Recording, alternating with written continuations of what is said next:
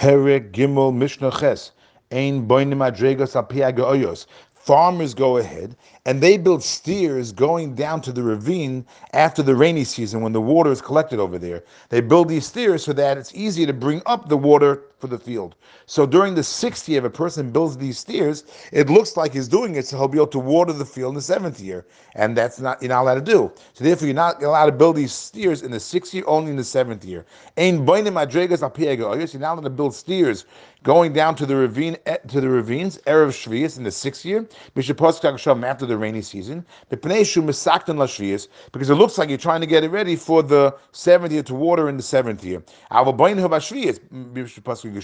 But you are allowed to build these stairs in the seventh year after the rainy season. If because it's clear what you're trying to do is you're trying to get it ready for the eighth year. Now the Mishnah tells us that let's say you have the water now in the ravine, so you want to build a dam to keep the water from going out. The problem is, is that if you build this dam from keeping the water from going out, it looks like you're going to use that water to water your field now.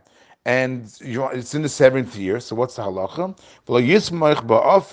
You're not allowed to go ahead and fortify the dam with earth or mortar.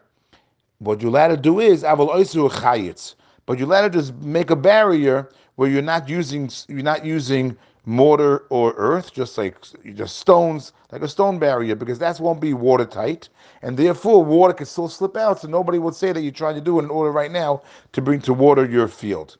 Now, when the situations are that you're in our Mishnah that is permissible, for example, let's say in the sixth year, I'm sorry, let's say in the seventh year, you're building the stairs to go down to the ravine, or you're building this dam without without um, uh, you're not making it so tight where you're just using stones. So in those situations, how many stones are you allowed to remove in order to do this? So the Mishnah says, "Kol When you're in a place where you are permitted to do it, so if you stick out your hand, any place where your hand is able to reach, you're able to take harezo sinatel. You're allowed to take because since it's clear from what you're doing, you're either building this dam or you're building the steers to go down to the ravine, it's clear you're not trying to water, water your field now. Therefore, you're allowed to take even the other stones as long as you can reach it from the place where you are standing.